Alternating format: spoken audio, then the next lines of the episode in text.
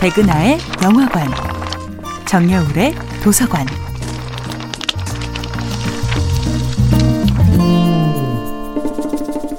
안녕하세요. 여러분들과 아름답고 풍요로운 책 이야기를 나누고 있는 작가 정여울입니다. 이번 주에 만나보고 있는 작품은 그리스 신화 속 푸시케와 에로스 이야기입니다. 푸시케는 아프로디테의 가혹한 미션을 통해 오히려 더욱 성숙하고 믿음직한 존재로 거듭납니다. 아프로디테가 수많은 곡식을 분류하라고 한 첫 번째 미션은 인생에서 중요한 것과 중요하지 않은 것을 스스로 분별해낼 지혜를 기르게 해줍니다. 무서운 감시망을 뚫고 황금 양털을 채취하게 한 두 번째 미션은 때로는 원하는 것을 얻기 위해 죽음을 불사할 가치도 있음을 가르쳐 줍니다. 아프로디테의 세 번째 미션은 매우 유혹적이면서도 가장 위험합니다. 하데스의 아내 페르세포네가 살고 있는 저승세계로 내려가서 아름다움의 비밀이 담긴 상자를 가져오는 것입니다.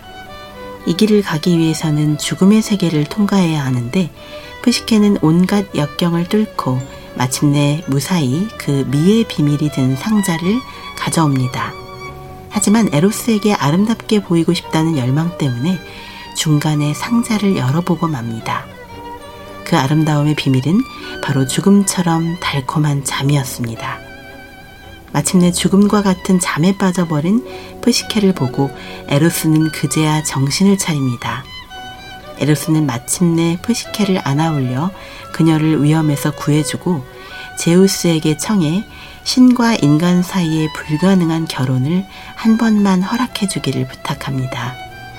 모든 걸 다 내 마음대로 좌지우지할 수 있다고 생각하던 천방지축 에로스가 사랑하는 여인을 살리기 위해 그 무서운 제우스에게 간절하게 도움을 청할 정도로 유연하고 정중하고 성숙해진 것입니다.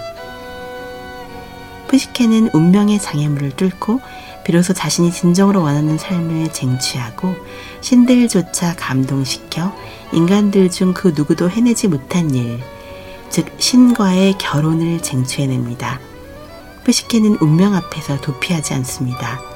도전하고 추구하고 포기를 모르며 전진하고 실수하더라도 다시 일어섭니다.